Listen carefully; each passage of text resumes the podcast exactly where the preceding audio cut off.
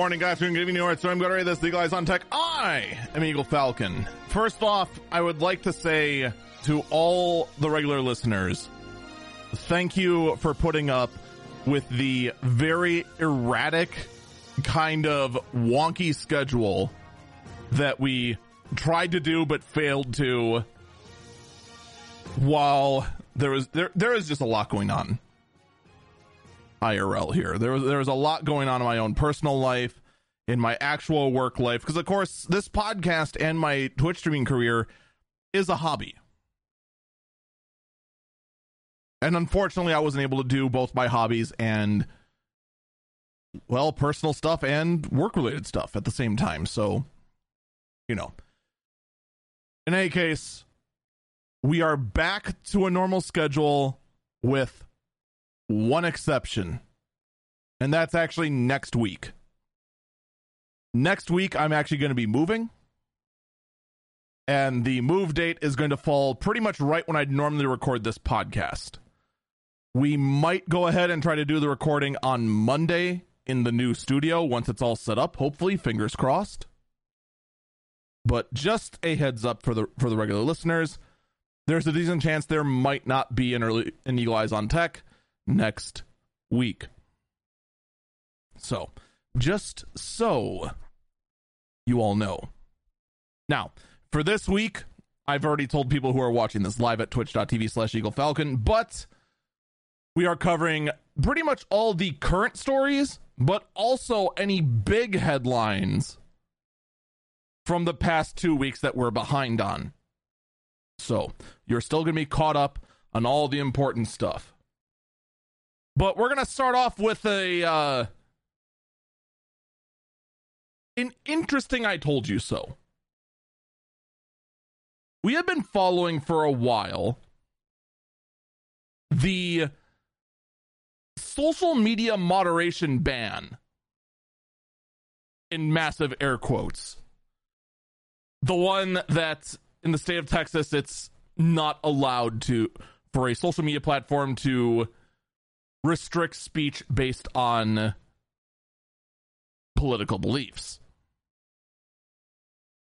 Which, first off, full disclosure, not a legal expert, and I don't want to take a political side on this. I'm just legitimately curious where this goes. What's more curious, however, is that this is on its way to the Supreme Court. Like I said it was going to. It's on its way there right now and the Supreme Court has issued a stay on the law from going into effect. What is fascinating from a political point of view is the split on issuing the stay. So, the way the court rules is that there are seven judges on the Supreme Court. And I forgot exactly what the makeup is off the top of my head because, of course, not political person but basically, when you hear things like a 4 3 split, you can kind of guess pretty much based on political beliefs exactly where everyone landed. This stay was put on a 4 3 split for an agreement to place the stay and three in opposition. But both sides were politically bipartisan, oddly enough. Now, a stay is nothing interesting. It just means that the law cannot go into effect until the court has made its decision. That's all it means. But the fact that a stay is issued at all does give a hint as to how the court is going to go down. And concerning the fact that you appear to have this issue split on both sides of the aisle, I'm not going to lie. It is very, very interesting. I'm not going to try and make any predictions how it's going to go down. We're just going to have to wait and see exactly how this goes down. In things we don't have to wait about, though, the city of New York, I take that back, the state of New York, by the same name, has passed a moratorium on allowing new Bitcoin mining to start up in the state. Meaning, if you want to go ahead and start a commercial grade Bitcoin mining operation, we're not talking like you deciding to go ahead and torture your gaming rig by having it go mine cryptocurrency and pay more in electricity bills than you're going to ever make in cryptocurrency. We're talking the big, big rigs. The guys who just have racks upon racks upon racks upon racks of poor GPUs kidnapped from their homes on store shelves and being tortured to go ahead and create cryptocurrency that's then used to fund scams. Can you tell I'm not a fan of crypto anymore? Is it too obvious? Yeah. The state of New York says that these new outfits cannot start up in the state. No permits are going to be given, period. At least for now. This is one of the first bits of actual legal blowback against cryptocurrency mining we have seen at least here in the States. There's been a lot on the private side of things saying, I don't really want this sort of thing going on and in this place I'm leasing out to these people and that sort and this, that, and the other thing. This is the first time we're seeing actual government step in and say, stop it. Immediately stop it. which in itself is fascinating. Almost as fascinating as the dumbest idea I have ever heard. Ladies and gentlemen, I give you the world's stupidest crypto scheme to ever blight the planet. the cryptocurrency bros have invented cold hard cash. I am not making this up. A startup called Offline Cash is creating what they're calling, quote, the Bitcoin note. I'm actually going to read their their giant Twitter chain verbatim and see how long I can go without either bursting out into into a rage and fueled rant or bursting out laughing. It reads as follows. We're excited to show off something that we've been working on, the Bitcoin Note. The Bitcoin Note is a cash instrument that is backed by Bitcoin via multisig. How does it work? Finger emoji pointing down. Each note is printed with beautiful currency grade elements. Let me interject. You mean like linen?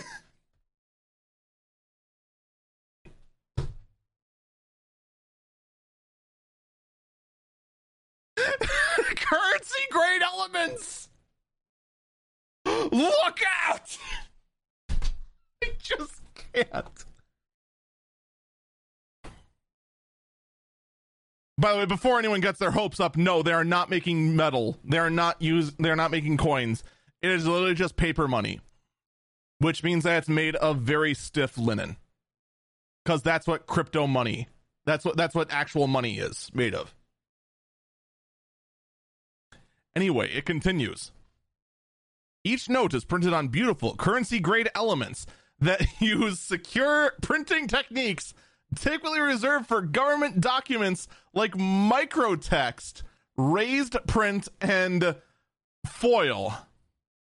More importantly, each note includes a secure NFC chip where a multi-sig lives that allows you to claim the Bitcoin at any time.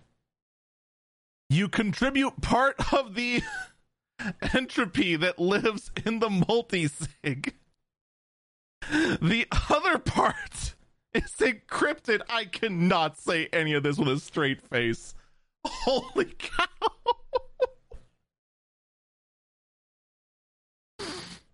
the other part is encrypted, We never store any key material, but we do store the encryption key and release it to anyone who cuts the note. Additionally, each note has an expiration date. After that time, only your user key can access the funds. And you can also rekey a note so that you that you receive if you would like to keep it in cold storage. Take a look at bitcoinnote.com and sign it. They're dropping uh, 2100 later this summer. All right, so let's break this down for a minute because this is maddening. Maddening is the only word I can use to describe this. So basically, they are creating paper money th- whose value is tied to Bitcoin. But you can use it as cold hard cash because there's going to be an NFC chip in every single one of these. And it has an expiration date so that eventually all you can do is redeem the fake currency built into the physical fake currency to then have it be issued to a new kind of fake currency. Now,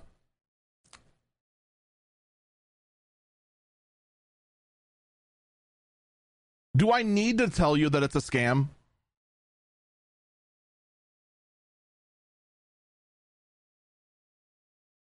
I, I kind of hope at this point I don't need to tell you this, but here's the thing. All right. The reason why a lot of crypto ends up being used as a scam is because whatever they launch, whether it be paper money, a new fake cryptocurrency, or whatever,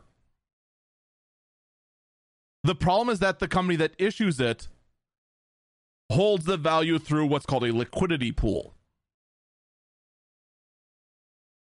In this case, the liquidity pool is pretty much just raw Bitcoin.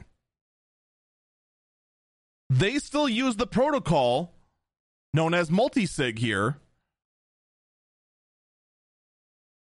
to go ahead and have these notes touch that liquidity pool. So all you got to do is drain the pool, and all of a sudden your fake money is now even super er fake.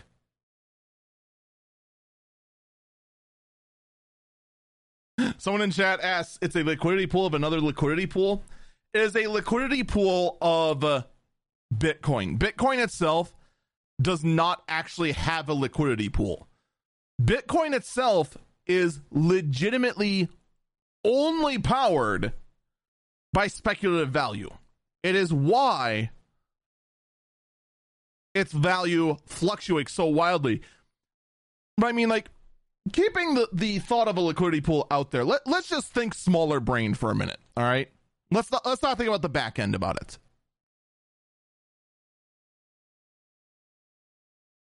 You have crypto hard cash. Now what? Can I pay for it? Can I pay for my gas with it? No. Can I pay my bills with it? No. Is there any building I could go to that accepts cold hard cash that will take this? The answer is no.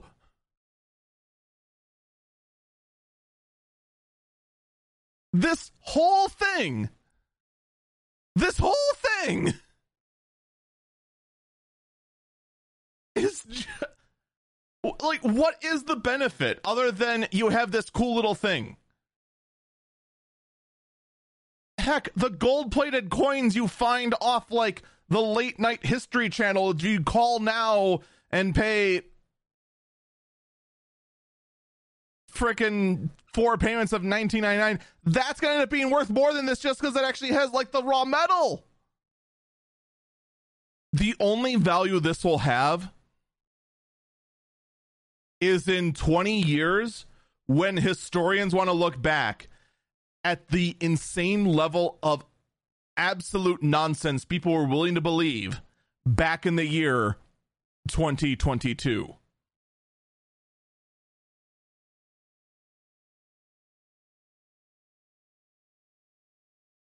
But Eagle, you might say, all you got to do is find a company, a business that's willing to go ahead and accept this. You could start something big. Okay. All right. Let me put myself in the shoes of a business owner. This is actually very easy for me to do, in fact. Let's say I have a, oh, I don't know, a small little dry cleaners. All right. Why should I accept a physical note whose value fluctuates sometimes wildly on a day to day basis? Why would I accept for someone's $40 cleaning bill a Bitcoin note that today is worth $40, but tomorrow could be worth 20. It could also be worth 60. But in the end, I'd rather just take $40. Because $40 of cold hard cash, I know guaranteed would be able to go ahead and pay the employees, pay the power bill, pay the water bill, etc., etc., etc. Whereas a Bitcoin note, nobody else is going to accept it unless I go ahead and go through the multiple day process of converting this Bitcoin note to other Bitcoin to then go ahead onto a marketplace and find a buyer for the Bitcoin that was stashed in the note.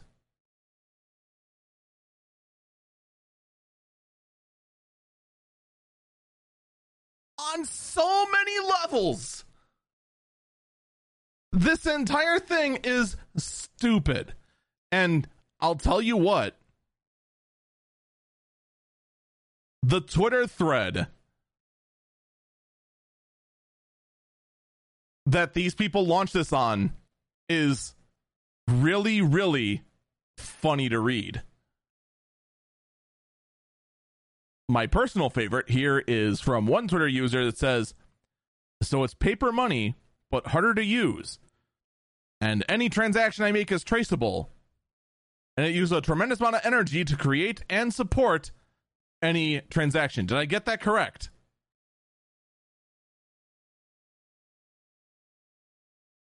They responded with incredible, wrong on every account.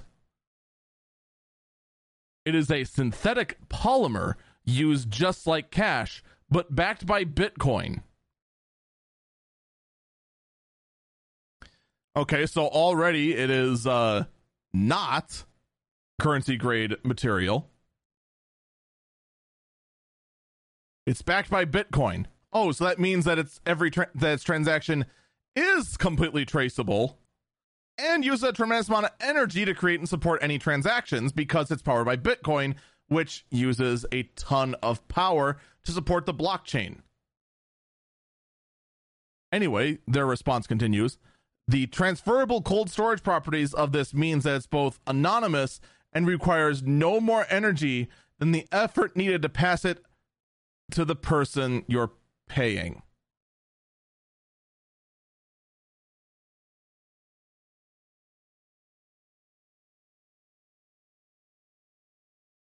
Except it's backed by a cryptocurrency, which means by its nature it has to touch a crypto wallet, which means that every transaction that's actually being cashed out is still going to have to be traced, which uses a ton of energy.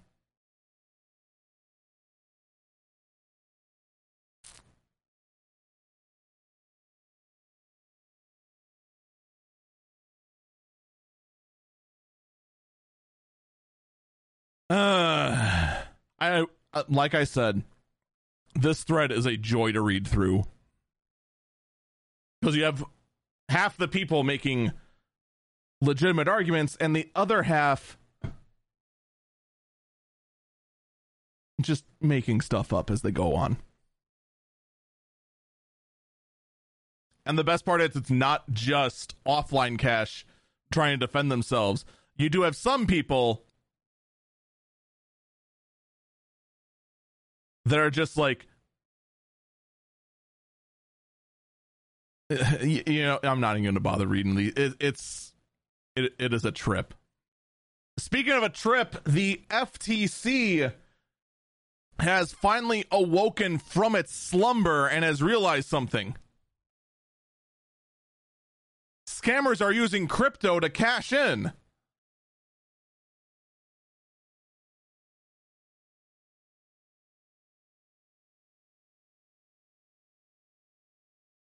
You can't see it on an audio only podcast.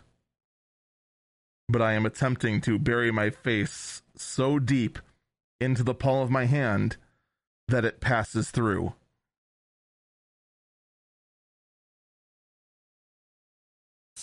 It, it it's incredible. It is it is actually incredible. I, I would like to congratulate the FTC on being literally, not figuratively, literally two to 5 years late to the party depending on how you count. Bravo. Bravo.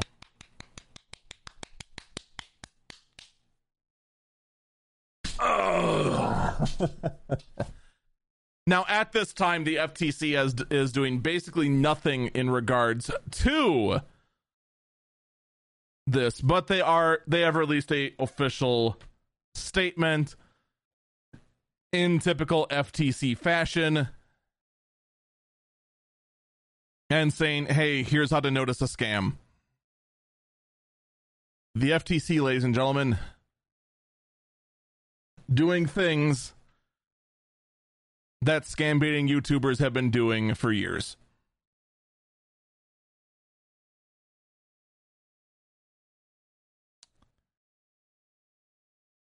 Well, if you ever wanted proof that Christopher Walken in a visual or in a uh, point and click adventure game was ever correct, he, he was correct. The wheels of justice may move slow, but they're moving. They're moving. Well, here we are. They're moving. Anyway, enough about depression regarding crypto. Let's make fun of Apple. Apple is being sued by Cydia.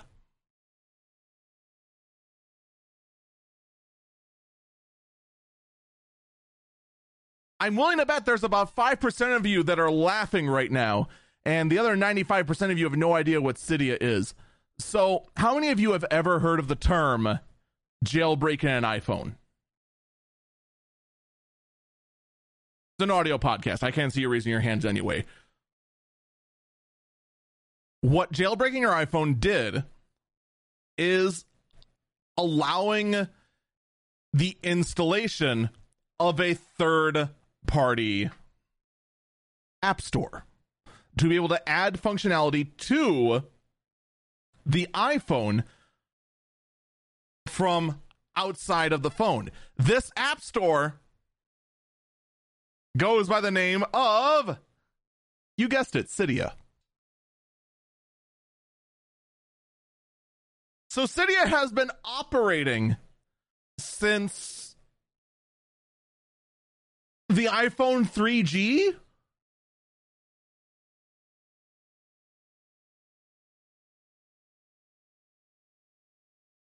they have been operating basically under the radar, or rather in plain sight, and been going back and forth with Apple as Apple continues to squish any kind of exploit to allow the installation of Cydia on iPhones.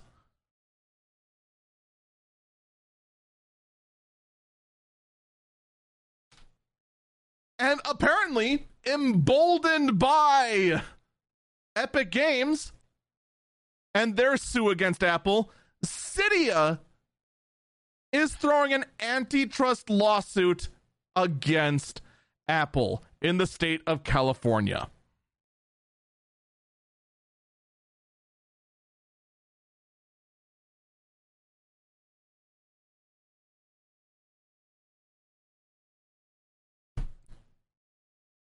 Get the popcorn.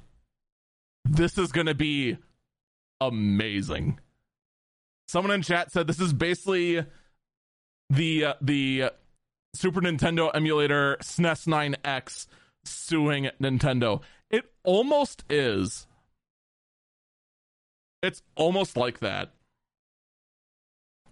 I mean, it's not quite, but it is very close to being like that.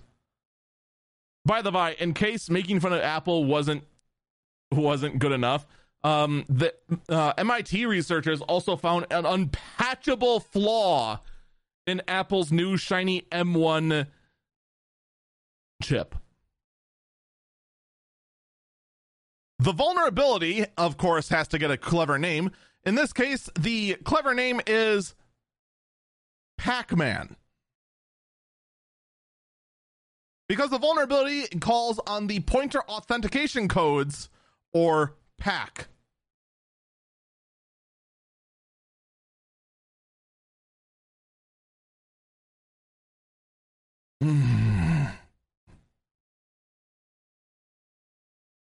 I swear, our white hat hackers that continue to try and find these vulnerabilities and security exploits spend more effort on the clever names of these exploits than actually finding them.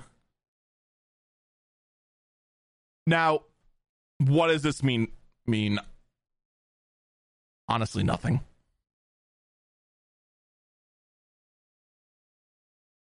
For the most part, at the at the moment that this looks, it's exceedingly difficult for this kind of vulnerability to be used on an individual system as it stands right now.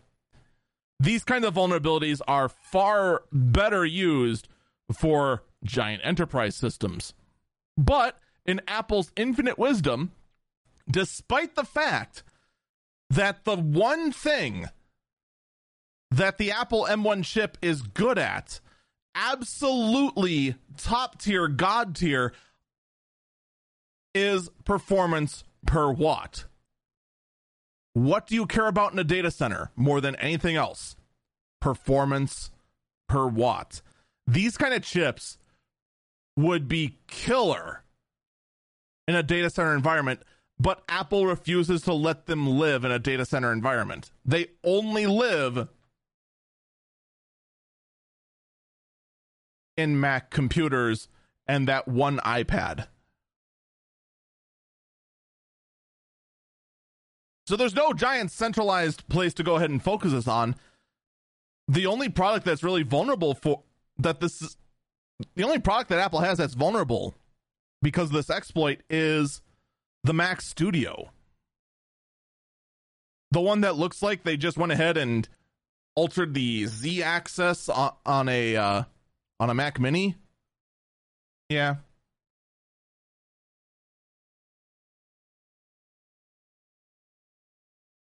That being said, though, I know there is a number of lunatic outlets out there and outfits that,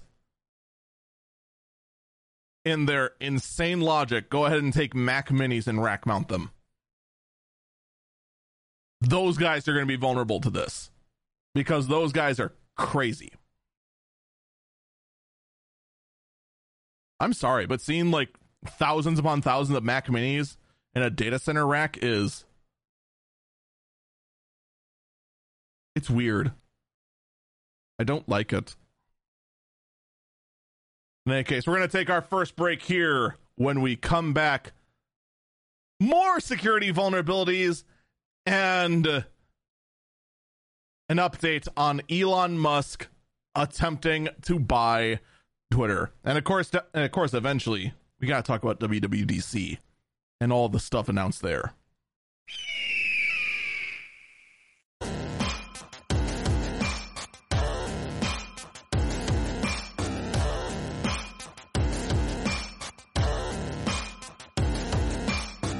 Welcome back, Eagle Eyes on Tech. I'm Eagle Falcon.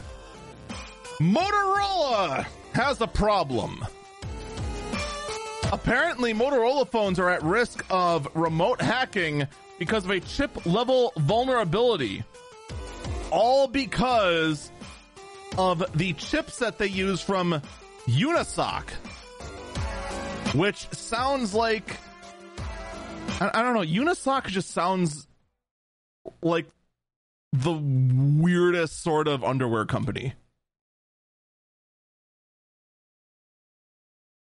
Maybe I'm just or maybe I'm just tired that my brain immediately goes there.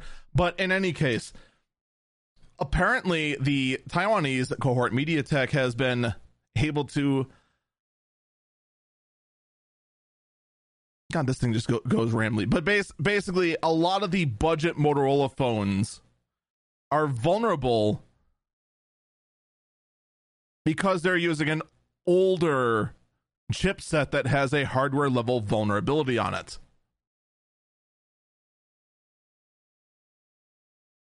Now, the actual devices that are affected are the 2021 Moto G20, E30, and E40. These phones are mostly found pretty much across Europe.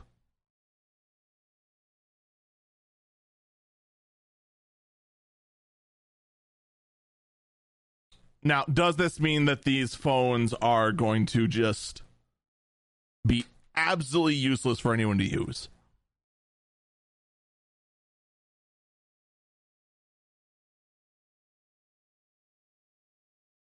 I guess it really depends on how easy it is to use this vulnerability because basically the way it's described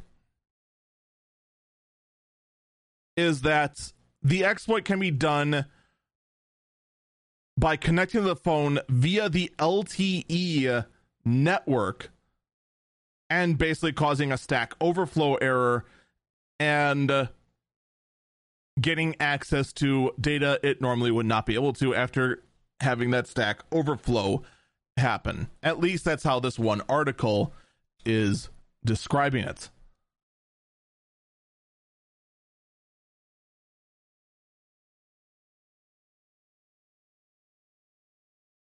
So should you just go ahead and avoid these phones? I mean,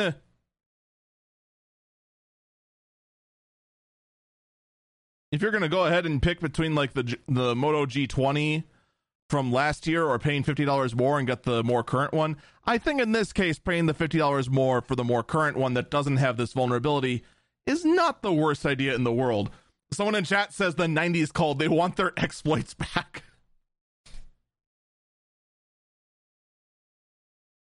You know, I'm not gonna lie. I can't remember the last time I've actually had to use the word stack overflow in anything but like early 90s ex or not not early 90s but 90s exploits or when hearing about some kind of very weird speedrun glitch speaking of weird exploits let's talk about Symbiote a new nearly impossible to detect linux threat This one's actually kind of kind of spoopy. I'm not gonna lie. The fact that this that this is nearly impossible to detect is what makes it a big yikes. The reason this one is very nearly impossible to detect too is just because most malware when they're in a computer they run in their own contained box. This one, Symbiote, gets its name because it actually does attach itself to other files and run from inside those files. Thus, making it, and granted, when I say this, I am very grossly oversimplifying it. I feel like I should make that clear. But basically, because of this, it is extremely difficult for this exploit to be detected.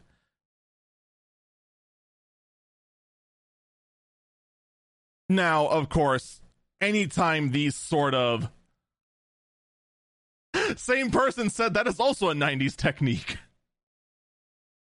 Man, we really knew how to come up with vulnerabilities in the 90s, didn't we? Now, should the average person panic? Not really. You really shouldn't. You want to know why?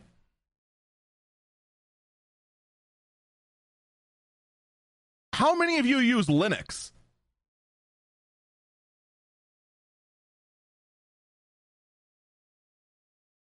The user base of Linux is very small. You know what else is very unique about the user base of Linux? The user base of Linux is extremely tech savvy. So I mean, normally when I go over these things, like, oh, make sure you don't do this, don't do that, etc., etc., etc.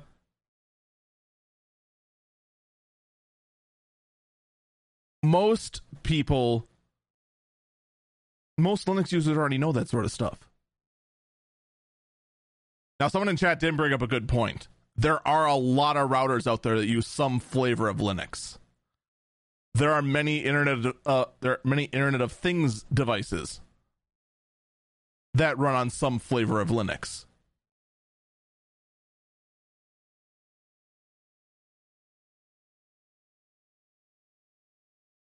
Which pretty much just brings up pretty much the number one way to avoid this sort of stuff.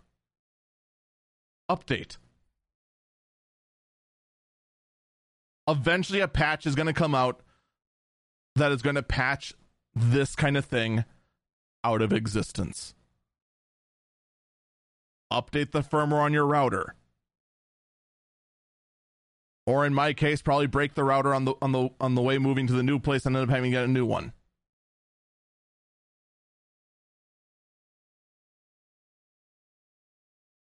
I'm just saying. I I don't know what it is, but when I look at my router and just like the sad state it's in with all the stuff that's collected on it, I just got a feeling it's not going to survive the move. I want to be wrong, but I got a feeling I'm not going to be. That I'm not going to be wrong in this case.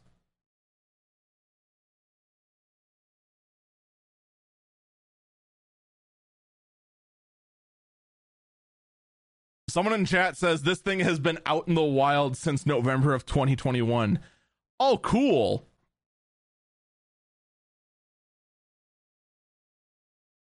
Wonderful. This actually does bring up to the main target of something like symbiote The primary target is most likely not going to be routers. It's most likely not going to be your light bulb. It's not going to be the control hub of that sort of thing. You know what it's going to be? Enterprise servers running Red Hat.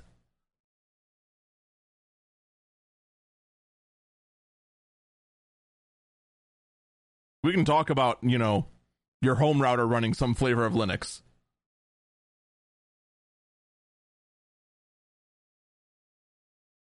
The enterprise market, though? What would you say the percentage of enterprise servers r- running Linux is? What? 90? 95%? Somehow 105%?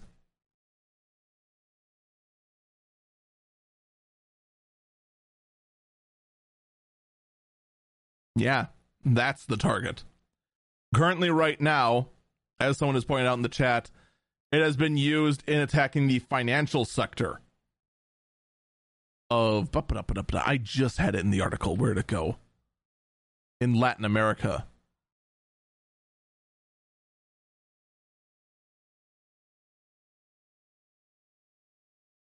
So the hunt is on for taking down quite possibly a very scary piece of malware that has gone undetected for quite a long time. Anyway, let's shift gears to something that's just kind of wait, what? And then we'll probably just move on very quickly from it. Google has been ordered to pay an Australian politician over defamatory YouTube videos. YouTube videos that were put YouTube videos that were on the on the site that were posted by various other YouTubers were found as relentless, racist,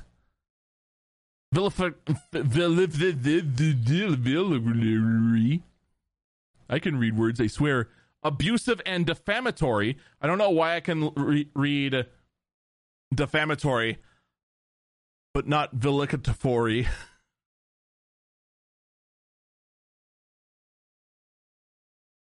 Oh, I'm right now trying to glance through the uh, the article to see will they actually mention what the politician is. But the politician has actually stepped out of the political light, and a federal court has found Alphabet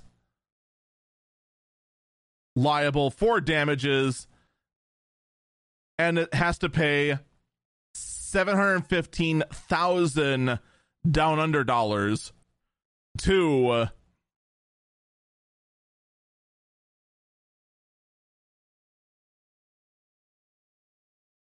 well, the politician in question and also just in damages. In general. Someone brought up a good point that um that the that the video has been viewed nearly 800,000 times since it was posted in 2020 and this is a this is an unprecedented amount of blah blah blah blah blah 800,000 times? Really? That's it? 800,000? Go up to like most professional YouTubers and ask, how happy are you with 800,000 views? Most of them are going to go chump change. Most are going to say, I can't believe I underperformed so much.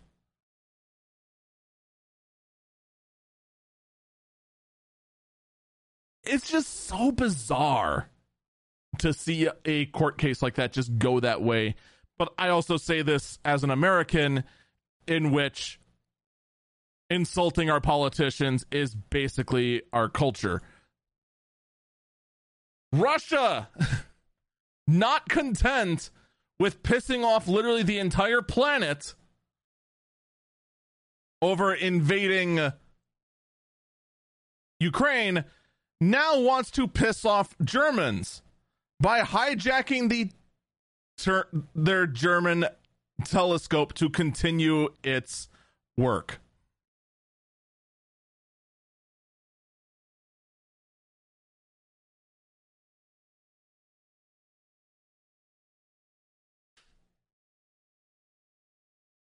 Now, look, I am not an expert on research in space. Far from it. I'm I'm just a schmuck who sits down at a basically a giant scrapyard battle station. When I say battle station, I should clarify the term for a triple screen computer system. And I just rant about stuff. But I, I, I just I just feel like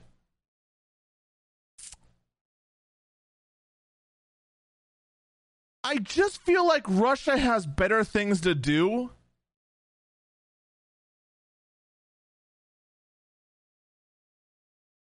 Than to yoink a German telescope in a spacecraft to do scientific research.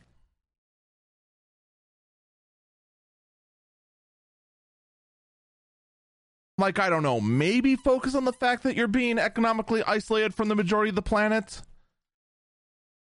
Maybe focus on the fact that uh life life decisions that, you know, you're making Russia is uh just going ahead and uh going to be the uh the end of your regime, you know, those sort of things. The fact that you really have no end game once you've taken over Ukraine and then what?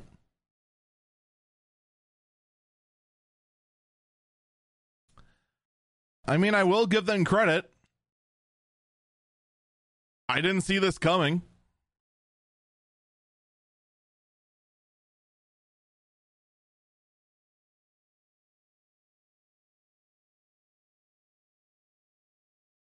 Someone in chat pointed out that when I say most of the world, that is, it's pretty much just Russia and China. Yeah, pretty much.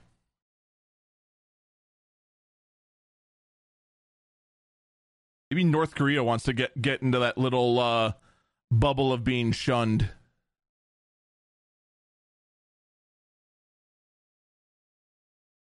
But I mean, I'm not wrong by the statement of most of the world.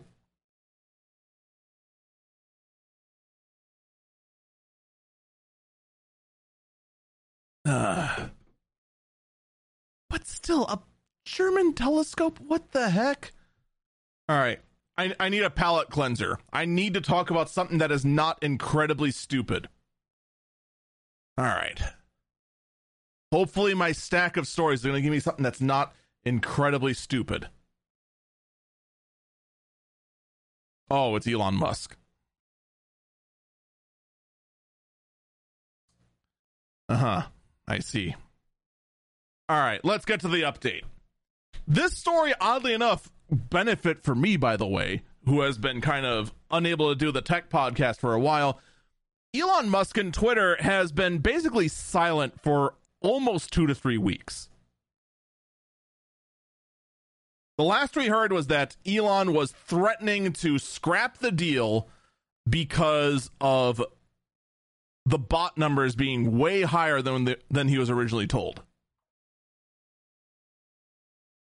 And then Twitter said prove it. And then we've been basically just silent for a shocking amount of time. Well, Elon has now made a move to begin trying to exit the deal without paying the penalty based on the fact that Twitter is in violation of the initial agreement and not providing the information requested.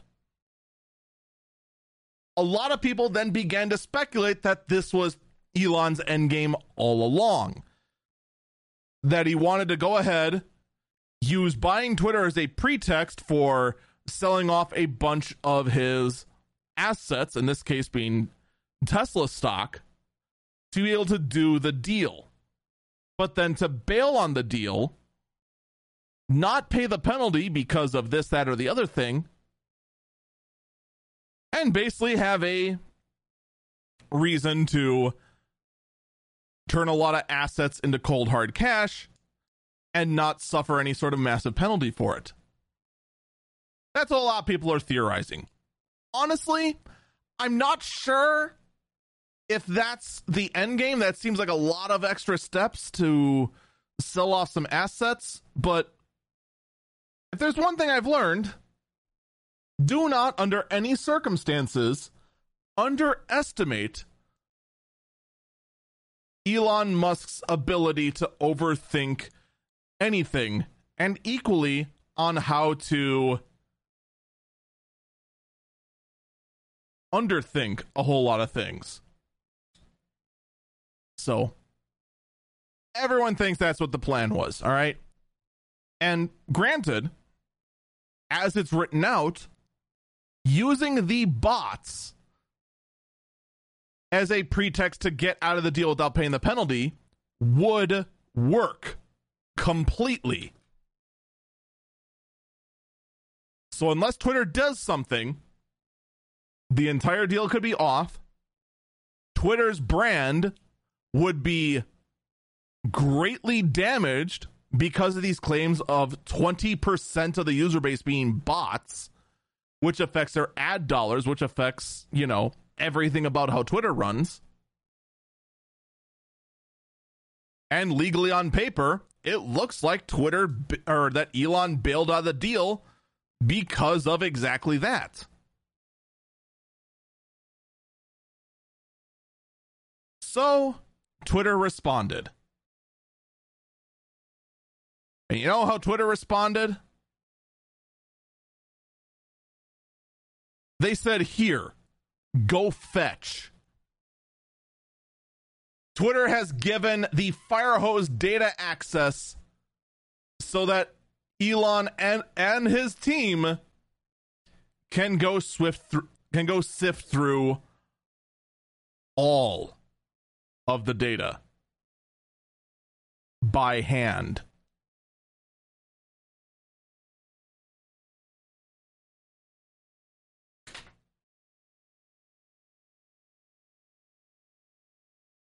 You gotta give Twitter credit here. If Elon's actual plan was to bail on the deal to turn assets into cash. He can't do it now because Twitter has given him access to all the data. All of it. 100% of it. Here you go. Now prove we're lying. Now go through the deal like you said you were going to.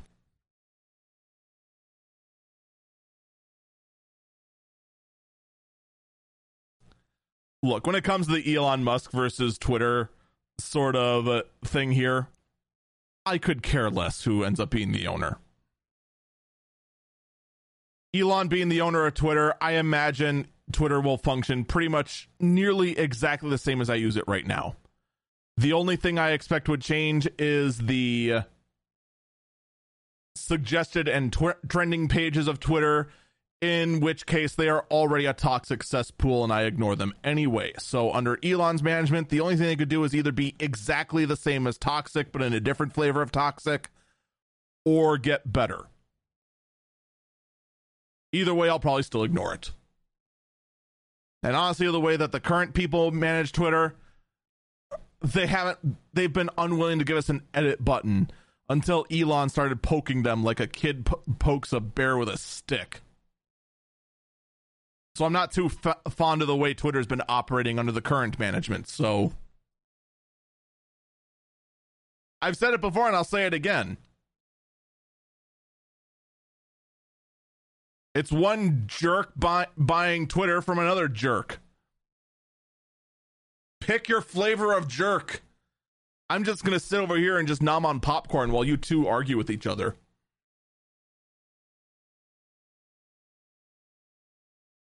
Speaking of jerks, Ford has decided to be a complete jerk to Tesla and in a way that I absolutely love. So, for those who don't know, Ford now has a three vehicle lineup of modern electric vehicles. They have the Mustang Mach E, which has been out for a bit. They have the E Transit, that's pretty much just starting to hit commercial markets and the Ford F 150 Lightning, which is the new hotness, the pickup truck that was built from the ground up by Ford to be electric. So, obvious we're going to talk about the Lightning because that's the only cool thing to talk about right now. So, what has Ford done?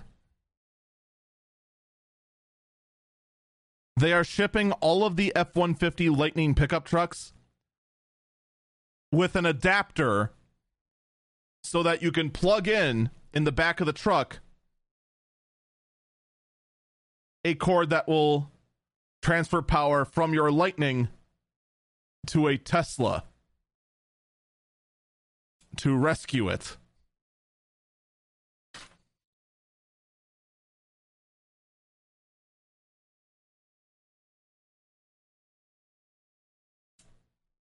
I'm I'm not gonna lie this amuses me greatly.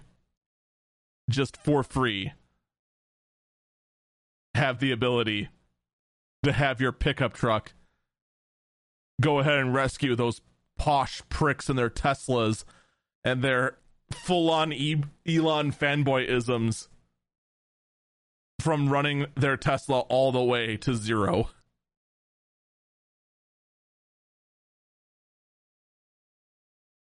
Now, here's here's the next step, all right? Now, the way this works for those who don't know, the F150 Lightning is basically it, it, it's it's an electric pickup truck obviously. But in the bed of the truck and under the front trunk that I'm not going to call a frunk, that is a stupid name. There are multiple 110 outlets. In the rear, in the bed of the truck, there is also a 240 outlet. Now, for, for those who don't know, because I know we have some listeners across the pond, here in North America, all of our outlets run on 110 voltage. But we do have some outlets that run on 220 or 240. I think it's 220 actually. Ignore what I said earlier about it being being 240. Those connectors look radically different. And those are normally used for either construction equipment, high-end power tools, or like a dryer. I'm being corrected by chat and saying that it's 120 and two and uh and 240. Someone in chat says you could dry your clothes on a camping trip. Finally. Yeah, because we've all, always wanted that. Exactly. Now, this kind of connector is not new. The actual new F 150 F 150 hybrid also has this 240 outlet in the back if you go ahead and get it properly equipped. In fact, the F 150 hybrid that launched early last early last year, I want to say, does have the ability to put out 7700 watts when it's running in what's called generator mode. Basically, just using the hybrid powertrain basically as a gasoline generator. I joked back then you could totally go ahead and with that hybrid pickup truck go ahead and charge that abandoned electric vehicle. Now Ford's just straight up doing it. They're just shipping you the cable from the get go. Now, of course, keep in mind if you go ahead and rescue another electric vehicle, the F 150 has no way to generate its own power aside from regenerative braking, which regenerative braking, you're not going to like generate a ton of power unless you're traveling down a mountain.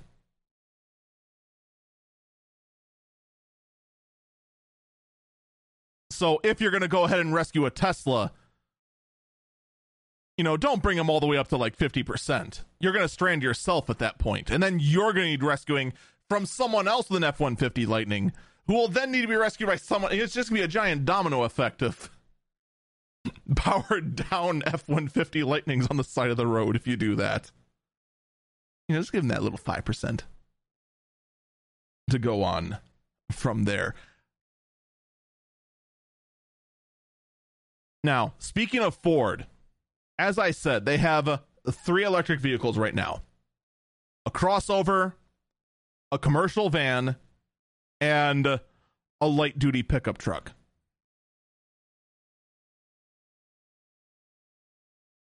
Now, Ford being a standard conventional vehicle dealer, they use dealerships to sell their vehicles. They don't sell direct like Tesla does. They want to change that. Ford wants to move to a model in which all their electric vehicles are sold online only. Now, on paper, this seems like a win win, right? Lower cost for the consumer because there's no dealership to mark it up.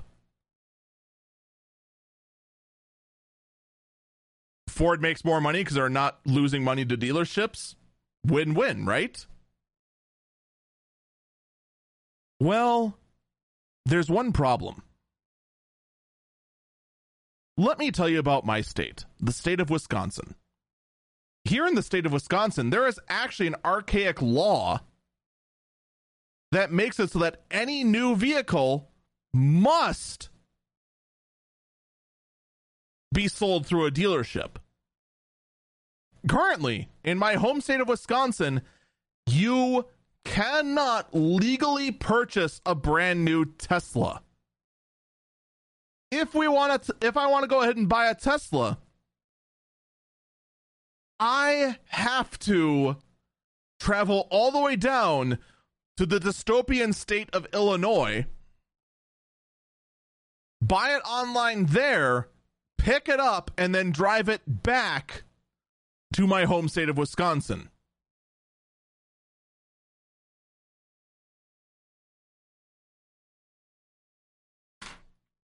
And yes, in Wisconsin, we do have Tesla superchargers.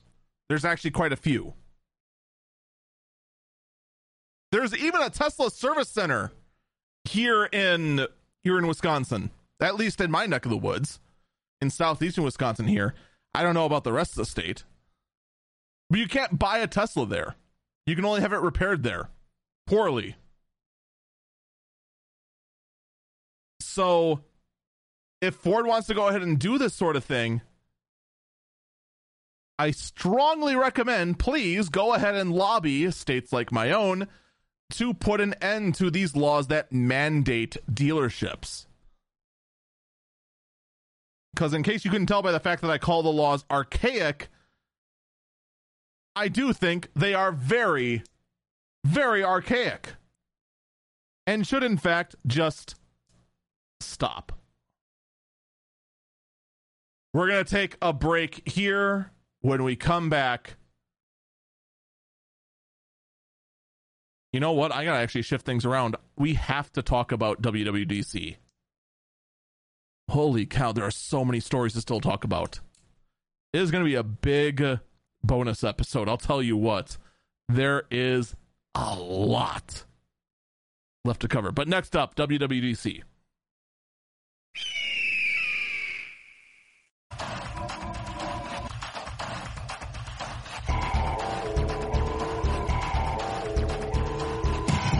Welcome back, Eagle Eyes on Tech. I'm Eagle Falcon. All right, WWDC 2022. We need to t- we need to talk about it. We're actually skipping quite a lot that I had lined up in order to get to this, but we got to do it. We got to do it. So WWDC, for those who don't know, this is Apple's worldwide developer conference. And normally it is used to pretty much talk about the new software updates that are coming to uh, the Mac, the iPhone, uh, the Apple Watch that you forget exists until you see it in public, etc., etc., etc. So, let's first talk about pretty much in order what happened.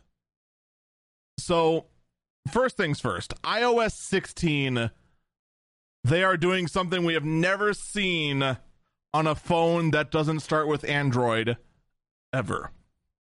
We are seeing the lock screen being able to be customized.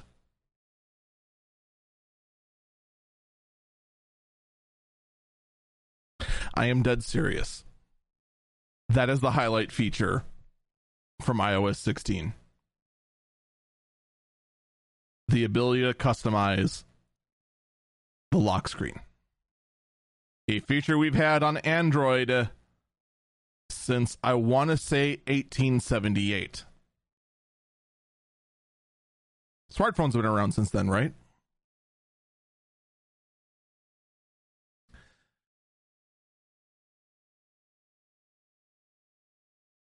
So you can go ahead and introduce widgets on your lock screen. Change the font of your clock. What a novel idea, you guys. It's it's incredible.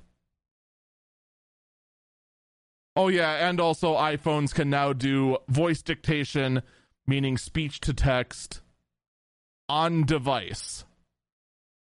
It no longer needs to connect to the cloud to do that. They finally had to admit that their voice di- dictation required an internet connection, and now it doesn't.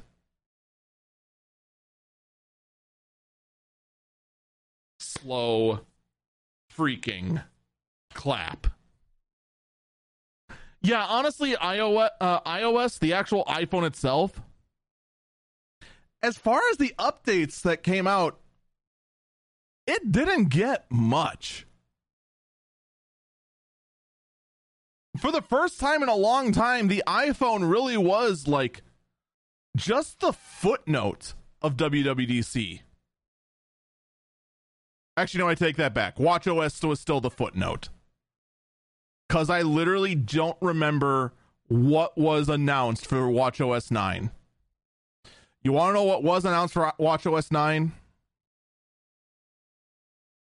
New watch faces and better sleep tracking. And additional metrics for your fitness tracking. Yeah, the iPhone and the iWatch were clearly the losers of this WWDC. Mac OS got an up. Someone in chat asked, "No custom watch faces." No, there are still no custom watch faces. By the way, by the way, speaking of custom watch faces, seeing as clearly I do have some listeners in high up places, at least in Ford. If anyone from uh from on the on the Watch OS or not the Watch OS, what what is it called in Android? Wear OS. Anyone from the Wear OS team and in Alphabet listening, if you can do me a solid and update and make it so that there are much, many, many, many more watch faces available, or just give us the API to have custom watch faces on Wear OS, that'd be great. I really want my GoldenEye watch face back. I really do. Please. Pretty please. I don't care if the information on the face is nowhere near as usable as it is right now. I just want it. Just just let me have my GoldenEye watch face back. All right, now Mac OS. We, we see a few things. Um, we got a new windowing system out of uh, Mac OS, in which you can have groups of windows and just quickly swap between the various groups of windows rather than just minimizing some, increasing others. It's just a much easier way to multitask. And as very minor as it sounds, this actually is kind of cool. Even though we've had it on, even though it's on Windows 11, an operating system I don't want to touch, and most likely it's been on Linux since 19 always. And then Mac OS also got the ability to go ahead and use an iPhone as the webcam, thus showing that Apple is willing to admit that the webcams in computers absolutely suck. Says the guy who do, who has a broadcast studio that is being powered by a $30 Logitech webcam that only looks even remotely respectable because there are two giant umbrella lights absolutely giving me a tan while I'm talking to a microphone. I actually wonder how much UV is coming off those lights now that I think about it. Am I going to be bacon? But in any case, yes, you can go ahead and use your iPhone as a webcam. It looks just as jank as it sounds. And also at WWDC, they showed off a super weird gimmick in which you could, using the ultra wide angle lens, unfortunately, the article I have here doesn't show it, and just have the device, have whatever object it is in front of the computer, and it'll use machine learning algorithms, buzzwords, and the ultra wide angle lens to make it look like you're looking at that object from a top down camera view. The actual demonstration made it look like actual witchcraft. Developers who have gotten access to this software early have gone ahead and tested it, and it does work fairly well. Unless whatever object is has any kind of height. In which case, nightmarish things happen. Like, say, your hands, if they're if you have them in certain positions, will have fingers that are nine miles long and curl in on themselves and look like something straight out of a horror game.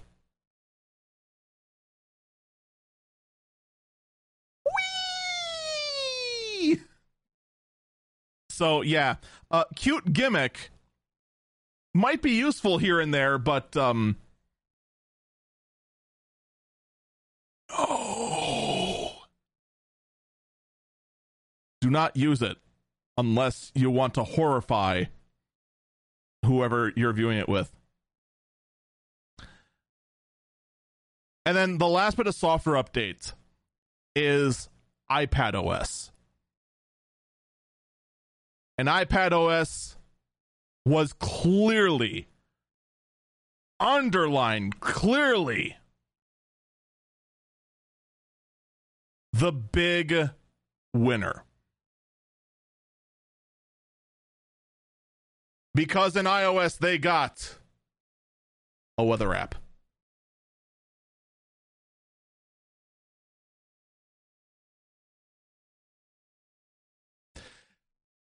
I forgot iPad doesn't have a, weather app. Oh yeah, also that whole uh, windowing system that that's on macOS that's also coming to the iPad. So now your iPad actually can behave like a real computer and have some real multitasking. But holy cow! It has a weather app. Oh yeah, also the iPad can now connect to an external monitor and actually extend the desktop to it, thus giving you the actual multi-monitor support you expect from a professional device. But holy cow! Weather app. Chat is right now doing their best to try and distract me with what is being called the quote booba dance. I, I you didn't need to know that, but I've told you now. You now know this. Now, of course, it wasn't just software that was mentioned, there was hardware. And that hardware is the Apple Silicon M2. Thus proving that vulnerability we talked about earlier, Apple really doesn't care anymore because now, now, the answer to the M1 chip vulnerability is Apple's answer to a lot of things. Throw it out and get the new one. It doesn't have that vulnerability. Now, with that, of course, Apple did show off some new hardware with it. They showed off the new 13 inch MacBook Pro, which has changed nothing other than the fact it has a new chip under it and keeps the inferior design of nothing but USB C ports. It keeps the touch bar nobody likes and because it's just the base M2, it has the exact same horsepower as the next device, which is the MacBook Air with the M2 in it.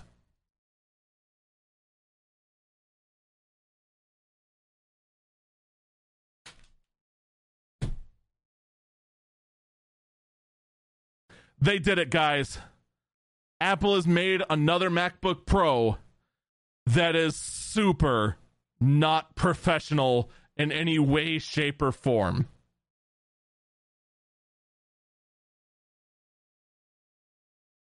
Good job. Good job.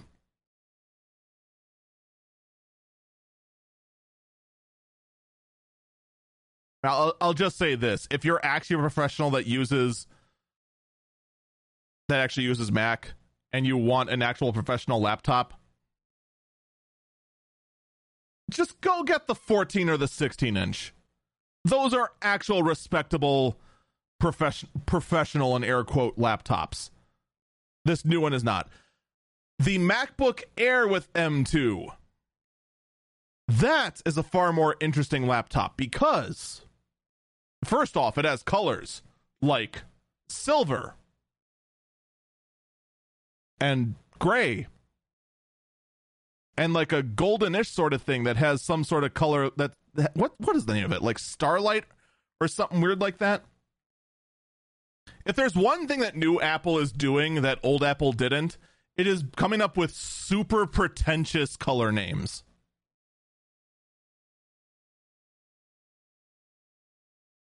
Oh yeah they also introduced um like a bluish black they're calling midnight What's important though is that the wedge shape of the MacBook Air is gone. The MacBook Air is now just as thick in the front as it is in the back. It looks like someone took the MacBook Pro and just shaved off a large layer on the bottom.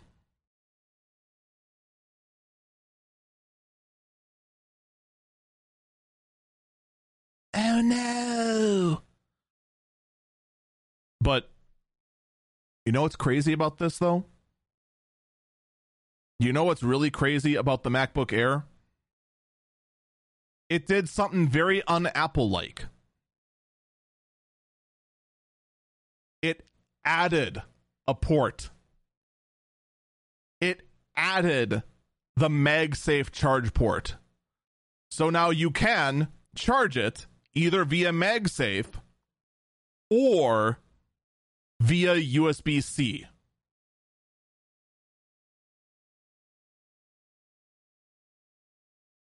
Uh-huh, but what ports did they take away? One might ask. None. The old ports are still there. Two USB Cs and the mythical the legendary, the unicorn of ports, the headphone jack. It's still there. But there is one downside. There is one big downside to the MacBook Air.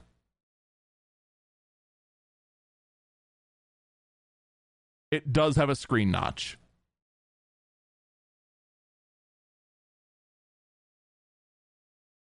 Yeah.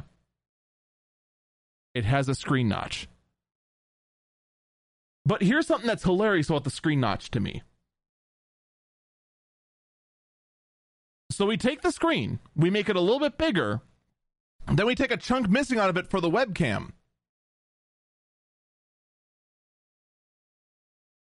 But at the same time, we admit the webcam is terrible and you should go ahead and instead use your iPhone as your webcam. In the same presentation, they take out a chunk of the screen for the thing they admit by their own admission is terrible.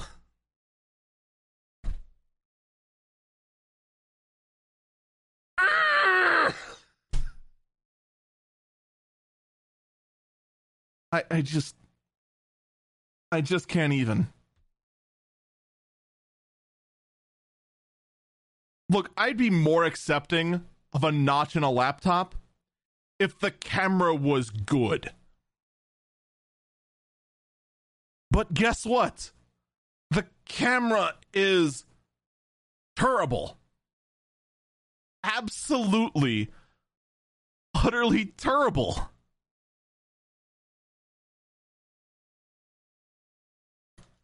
Now, you might be wondering how the heck did I just summarize all of WWDC in 17 minutes?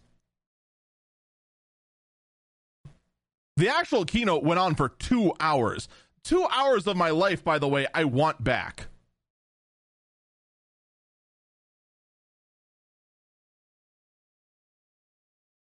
So, how do they do it? Oh, it's very simple. They did it with the power of graphs.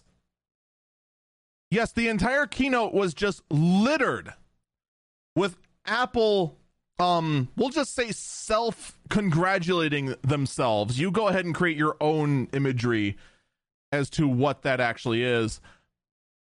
And talk about how superior their M2 is compared to a mysterious Intel chip and their previous generation M1 chips using bell curve graphs that you'd never ever see in any other metric whatsoever.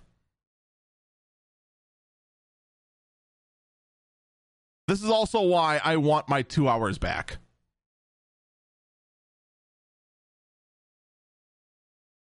Someone in chat mentions they don't dare use AMD. You want to know why they don't dare use AMD? Because there was never an AMD Mac. They only want to compare it to other Macs. AMD and Threadripper to them is dead. It, it basically might as well not exist because it never ever dared touch the glorious aluminum MacBook, despite the fact that AMD right now has a vastly superior product to Intel. And it really is a shame. Now, of course, the M2, for the most part, the only thing that's really different is that it's more efficient, it's faster by a by a marginal amount uh, that we don't know because their graphs are terrible. But also it has two more GPU cores.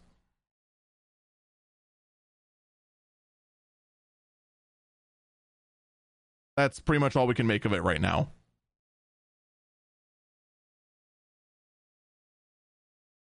Maybe we could go over all the others up to 24 gigabytes of DDR5 memory built into the chip, some kind of 5 nanometer process they're not going to talk about a bunch of big numbers that don't matter unless you actually compare them to something. It's just whatever.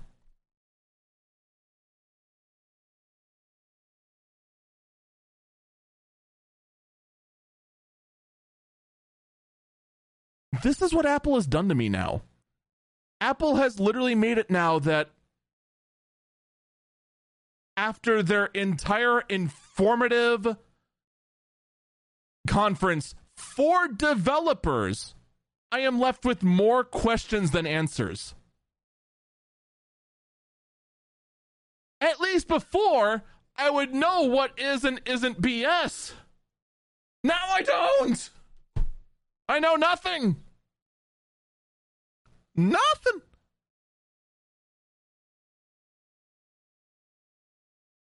That also being said, though, there are a few other things that came out of WWDC, such as Linux VMs being able to run Intel apps with Rosetta in the new macOS version. That's kind of interesting.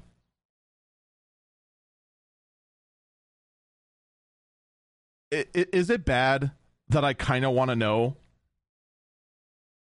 just how bad Crysis will run in a Linux VM on on a Mac. How much performance leakage can we have by going from Mac OS emulating Linux emulating Windows to emulating Crysis. What will the frame rate be? Will it even play? Will the whole thing just crash saying, This is stupid, stop it? I mean, in seriousness, this actually does have some very interesting use cases, and someone is going to be able to go ahead and use it for its actual intended purpose and actually do some good. I personally am still going to ask really, really stupid questions. Like, will the whole thing glitch out enough that I'll actually survive in Phasmophobia if I run Phas inside a Linux VM on a Mac?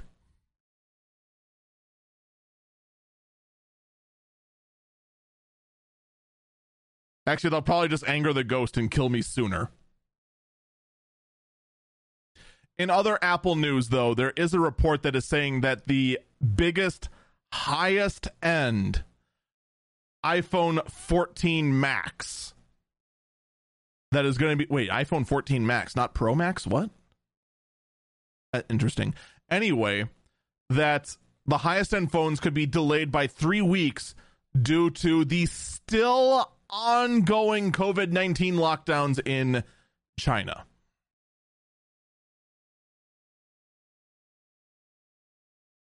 I say it again and again.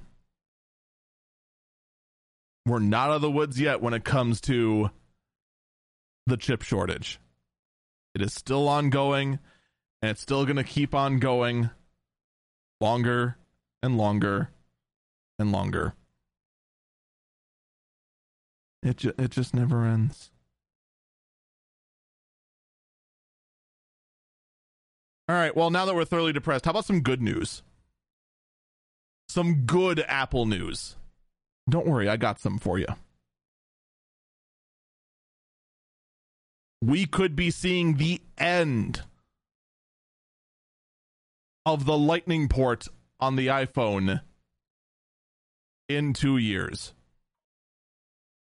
It is actually official. The EU proposal to mandate USB C on all phones is has been approved and it's being implemented in 2024 meaning that brand new phones must accept the universal charging of USB-C which means the Apple iPhone that uses lightning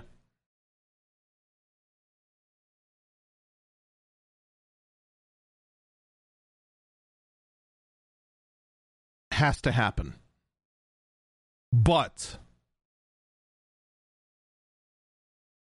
there is still just one problem. There is still the caveat that small enough electronic devices do have an exception that wireless charging is allowed. This still does possibly open the door for, say, an iPhone mini having no ports and being wireless charging only, unless that little clause has been struck or altered from it. We'll just have to see. I have been talking about for a while. I can totally see Apple doing no charging port on the baseline iPhones and then Thunderbolt on the iPhone Pros.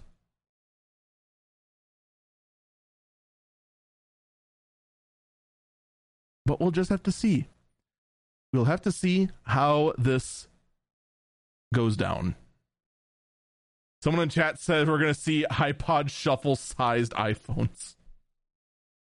Which iPod Shuffle? If we're talking about just like that, the OG like lanyard one, No, I take that back. That would still be terrible. No, any size iPod Shuffle would be terrible to use for that.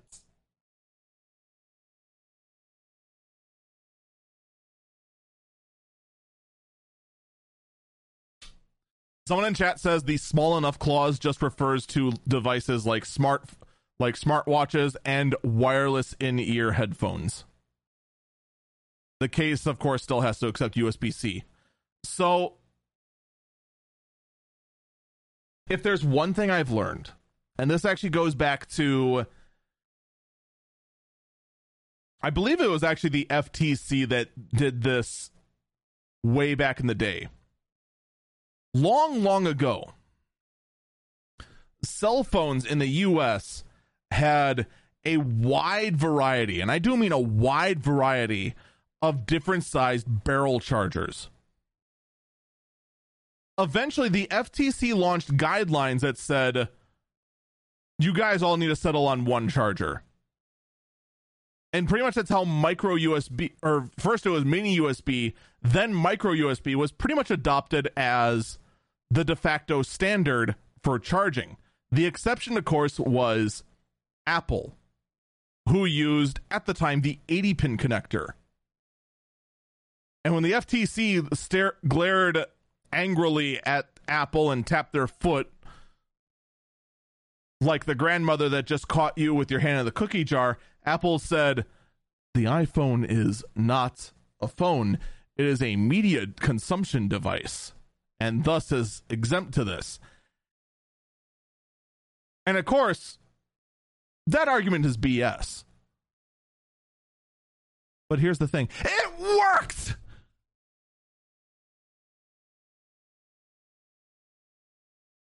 So while on paper, you should see the iPhone 15 at the very latest have USB C charging across the board. Never underestimate Apple's ability to weasel out of nonsense. We're going to take our last break here. When we come back, I have a lot of super, underline super weird stories, including a 4chan bot, a bot to simulate 4chan.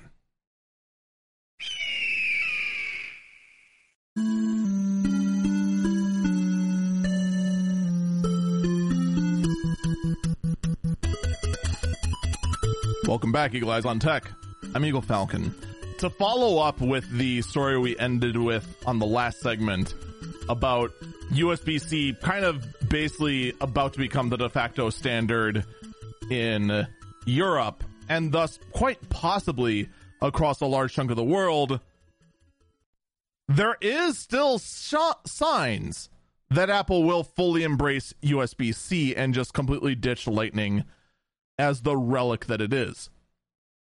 Now, before you, before any uh, diehard Apple fanboys try to go ahead and convince me that killing lightning is bad because of all the benefits of lightning, I would like to answer, I would like to ask, like what? Lightning, you can go and put insert either way. Yeah, you can do that with USB C as well. But there's so many accessories. There's more USB C accessories. But but all my accessories, all your accessories communicate via USB 2.0 speeds. I know the USB standard has lost all its meaning with its numbers, but it's still 2.0. You communicate at a, at a speed of what? One megabit? I think it actually might be like two megabytes. I can't, I can't remember what the speed is for for USB 2.0. It's crazy slow. Don't do it. Your Wi Fi is faster. Someone in chat asked, wasn't 2.0 from 2001 or something? Yeah. USB 2.0 WUD speeds are old. And that's what Lightning is, or yeah, what Lightning is based on for data speeds. Yeah, no, it's time for Lightning to go. And it actually shows based on reports from Kuo saying that there are going to be USB C AirPods and other accessories, including the AirPods, AirPods Pro, and AirPods Max. Which, by the way, I forgot those really giant $500 headphones that Apple sells were called the AirPods Max.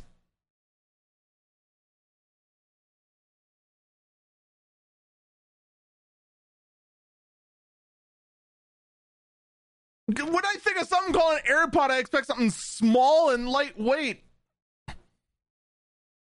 It still looks like I use those to beat someone with. But I wouldn't because they cost $500.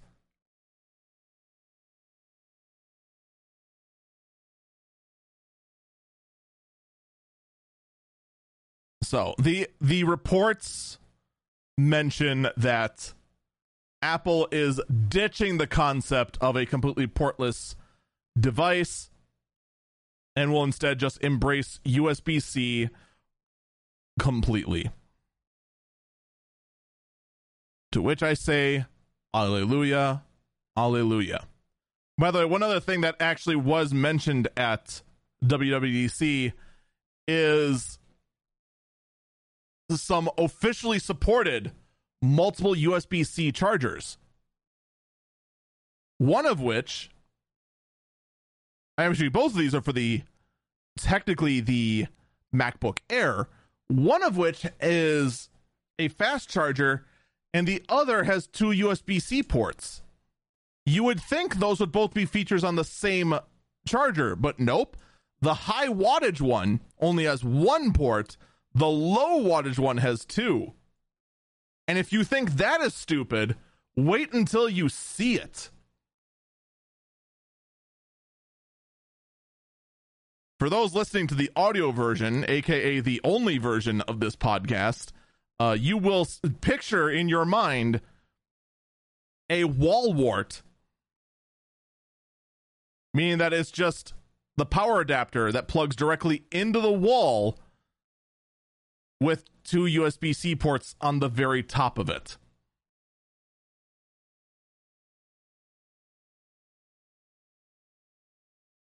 This is also quite possibly the most un Apple thing I have ever seen. Like, I've seen Apple stray from the path of their design, but this is. This is horrendous. Like, just, just go get a third party one. Someone in chat says this picture is bad because it looks like a toaster with prongs as toast. They're not wrong. it kinda does.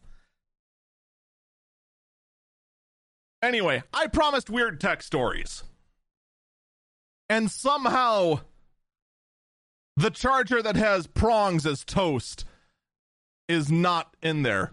But what is in there is a smart basketball hoop that will zoom around and make sure that you never ever miss a shot. This isn't the first time we've seen something like this.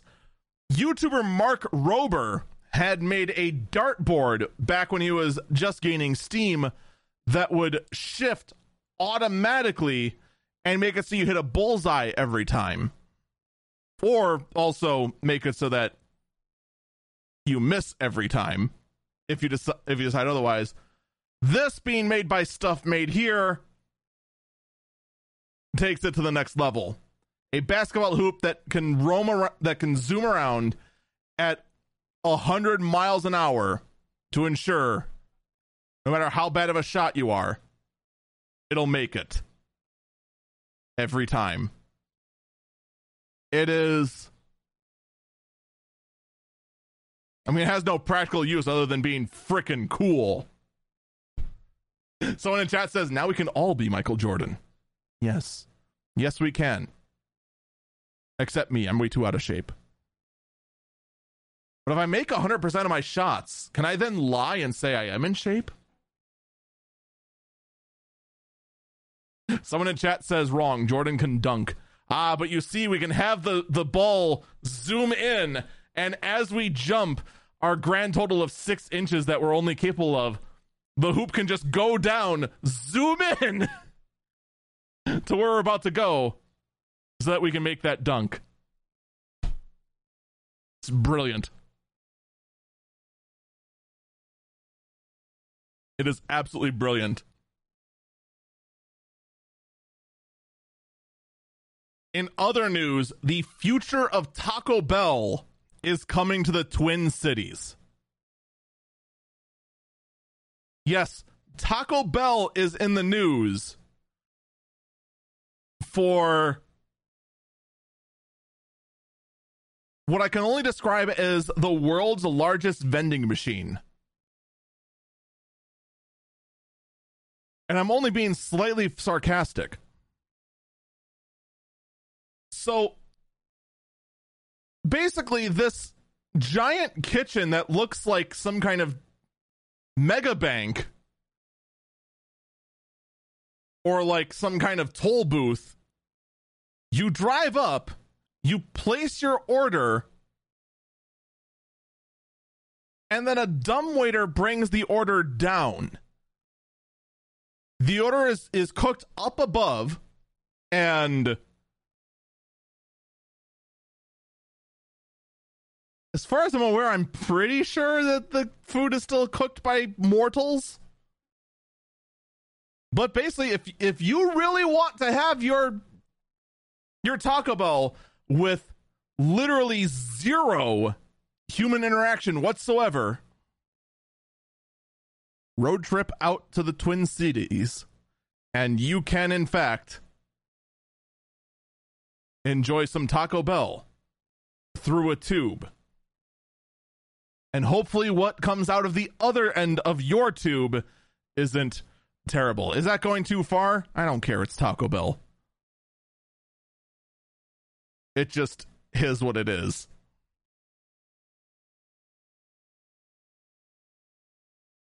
And when I say in a tube, I do mean that quite literally. They do show some pictures inside this restaurant. And in fact, the orders are dropped through a tube.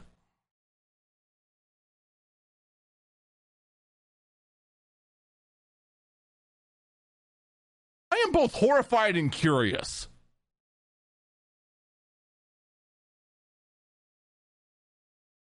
But this is all being done by Border Foods, which is a franchise holder that currently owns 230 Taco Bells. And the whole concept is being done by saying, hey, you know what? Before the pandemic, people would want to come in. Afterwards, 90% of their sales are through the drive through. So why not just make one giant mega drive through?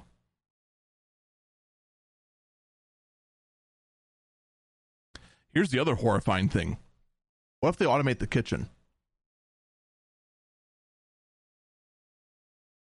This whole thing you know someone's got to figure out a way to do it too.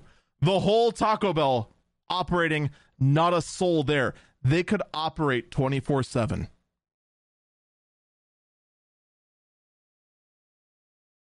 No matter how late your your Taco Bell cravings, you too could order regret at any time of the day, and no one has to ruin their sleep schedule to make it happen.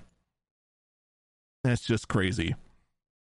All right, I teased the 4chan bot. Let's talk about the 4chan bot. A YouTuber has went ahead and created a chat bot that was trained on the worst board on 4chan, the politically incorrect board, to talk as though they were I need to make sure I use my terminology correctly here. That doesn't get me pulled off like all the podcasting networks. The usual denizens of the board.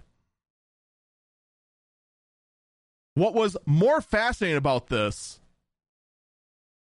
was how the denizens of Pol reacted to the bot. For you see, the maker of this, YouTuber Yannic Kilcher, went ahead and intentionally had this bot using the 4chan pass, meaning that you can go ahead and use proxy servers and bypass the CAPTCHA system. So it would just post its AI generated posts and then also post it from a country flag that you'd basically never see anything from.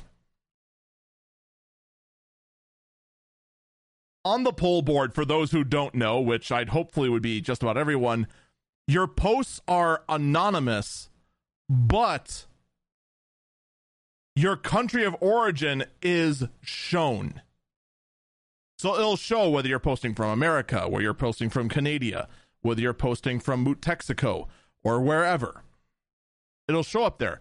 The flag that the bot was flying was of a small tropical island. I'm trying to make sure that I'm trying to see does the article actually say specifically where it's from? And unfortunately, the article actually doesn't. I actually went ahead and watched the entire video just because I was actually curious. The actual bot itself just basically just kept saying random posts. And everyone just assumed it was a normal user until they started noticing that 16,000 posts were being generated all from this small tropical nation.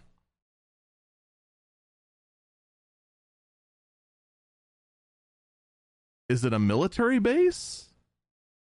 It can't be a proxy server, those aren't allowed. And in typical 4chan fashion, the bot became a bit of a mystery, and Pol got to trying to figure out what was going on. And there were some crazy theories that were going around on Pol. And again, I'm I'm I w- I didn't see it firsthand. I'm only t- I only speaking from information that was provided in the YouTube video. There were theories going around like an FBI spy mission to try and try and look into them, a research method, just all kinds of crazy crazy theories. A massive population influx on that on that island because there's a military base there. In reality, one YouTuber that trained an AI on Pol for a month.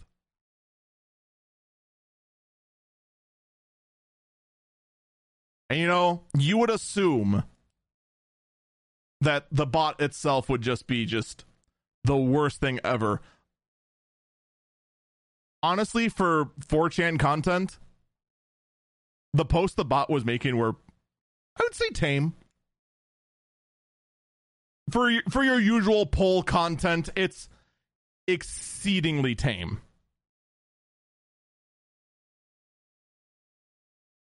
Now, the YouTuber did, in fact,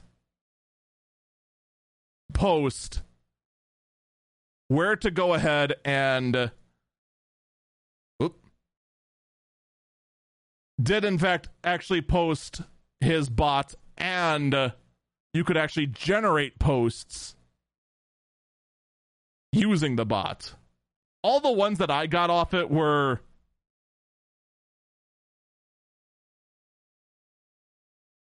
very general. Very general anon posts. So for for a lot of the articles saying like, "Oh, they made a, a hate speech machine," I didn't get any any hate speech out of it. I'll just say that straight up. All I got out of it, the worst I got out of it, was it insisting that the FBI created aliens to hide nanomachines.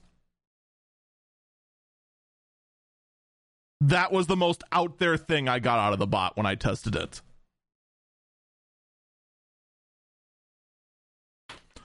Cool project, and honestly, the fact that it tricked 4chan and it tricked Pol amuses me far more than anything else. Now, in any case, if you want something that's actually scary, how about UK scientists that are growing cells on a moving robot skeleton?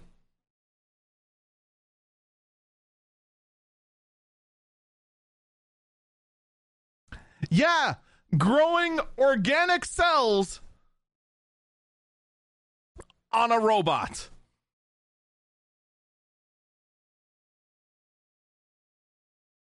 Now we see the real reason why why Brexit is going on. It is so they can continue their research on creating actual androids. Obviously, I'm kidding. But what the heck? Actually, actually creating cellular growth on moving robotic skeletons. Of course, it's being done just as a proof of concept right now. But what are the actual implications? What is the actual end game of this kind of research? Someone in chat says this is all for cat girls.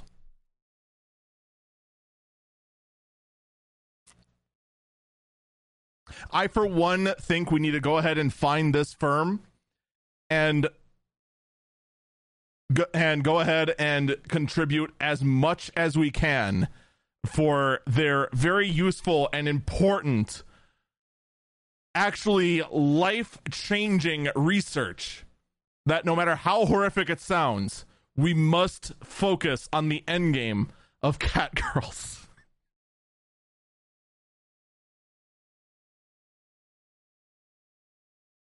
Oh, you thought I was kidding when I said I didn't have crazy stories. Here's the crazy thing I still have one more. This isn't even the craziest story I have. Because while we have here creating biological life on a robotic skeleton, I give you the other way around performance enhancing robots on organic life. Ladies and gentlemen, I give you the last burb, the last story of the day, the weirdest story of the week. I give you Vielight, light therapy to improve your gaming reaction speed.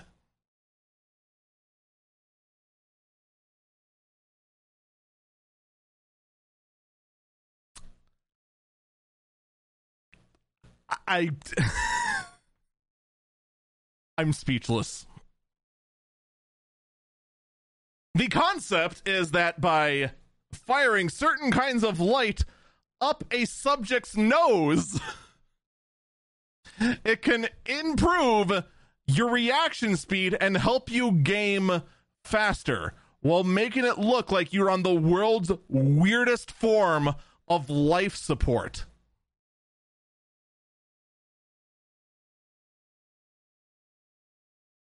I don't know what sounds more made up. Using nose light to improve your gaming reaction speed? Or cryptocurrency fanatics making cold hard cash? But here I am. I now live in a world where both exist. Both the light generating performance enhancing wire and cold hard crypto cash.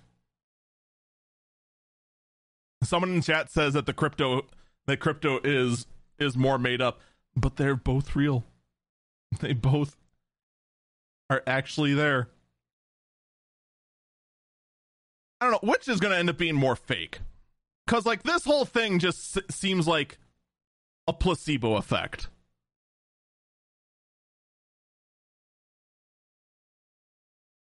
It, it has to be, right?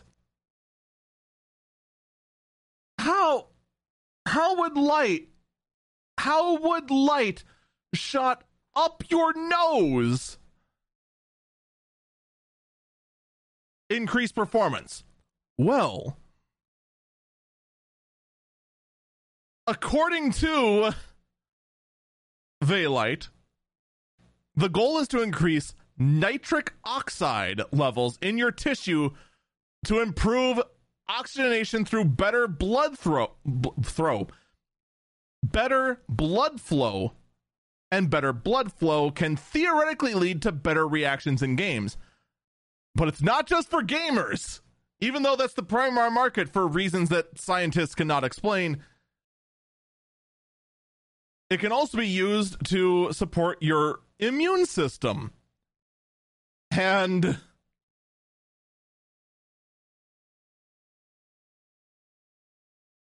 I'm not gonna lie, just reading this makes me feel like I'm up at 2 a.m. listening to an as seen on TV ad.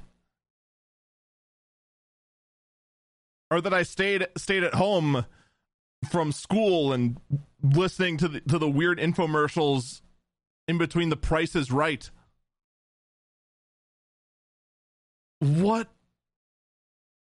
Well, uh, I I just I just can't even.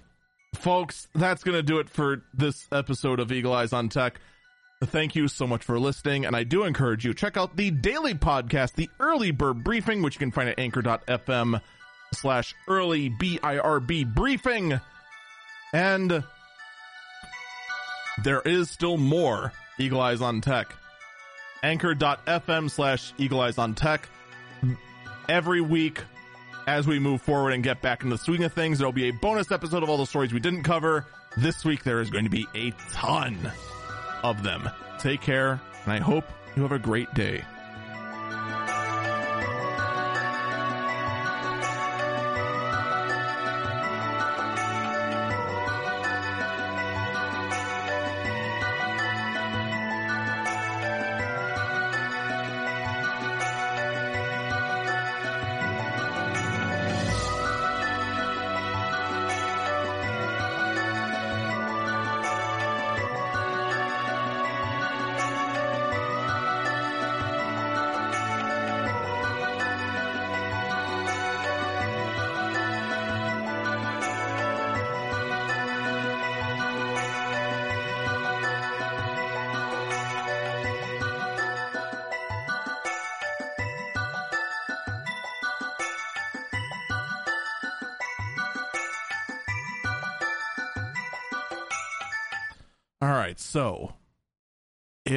Can shoot light up my nose and improve performance,